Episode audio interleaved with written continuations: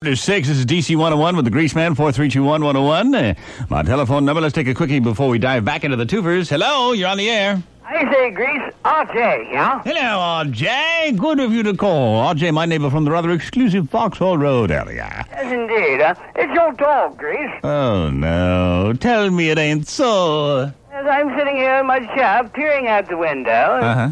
everybody else's driveway is so, so nicely covered with a new blanket of snow, and mine looks virtually like the uh, Sea of Tranquility on the moon. Uh, a crater or two here and there. The crater's all strewn through my driveway with burnt edges, I might add. Oh, you mean to tell me that the ploppers have veritably steamed their way down to your asphalt?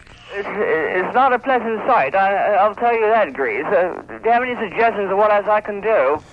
Well, I'm thinking. Uh, obviously, I, I could understand if there were only one one crater there on your driveway. I mean, after all, the snow's only been there a day. My dog is obviously though. If he's what he got five, six craters. Oh, At least uh, in one in one spot. Of, the- it's, I'm telling you, it's the sea of tranquility of the moon. I see. Well, uh, could be then. The dog needs a good cleaning out. He's having all these little half evacuations.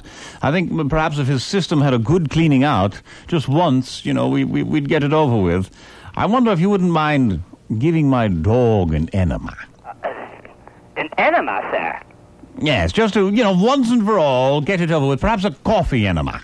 A Uh, coffee, all right then. uh, You know, like Steve McQueen got those coffee enemas in Mexico. A good show. I was wondering if you'd grab my dog, uh, and just for the sake of having one grand plopper and or plopper, give him a coffee enema. All right, let- let's give it a go then. Uh, Fido, uh, Fido, come here. Let's let's fill it to the rim with brim. Crazy. Of course oh he's crazy. He's the grease man on DC 101. One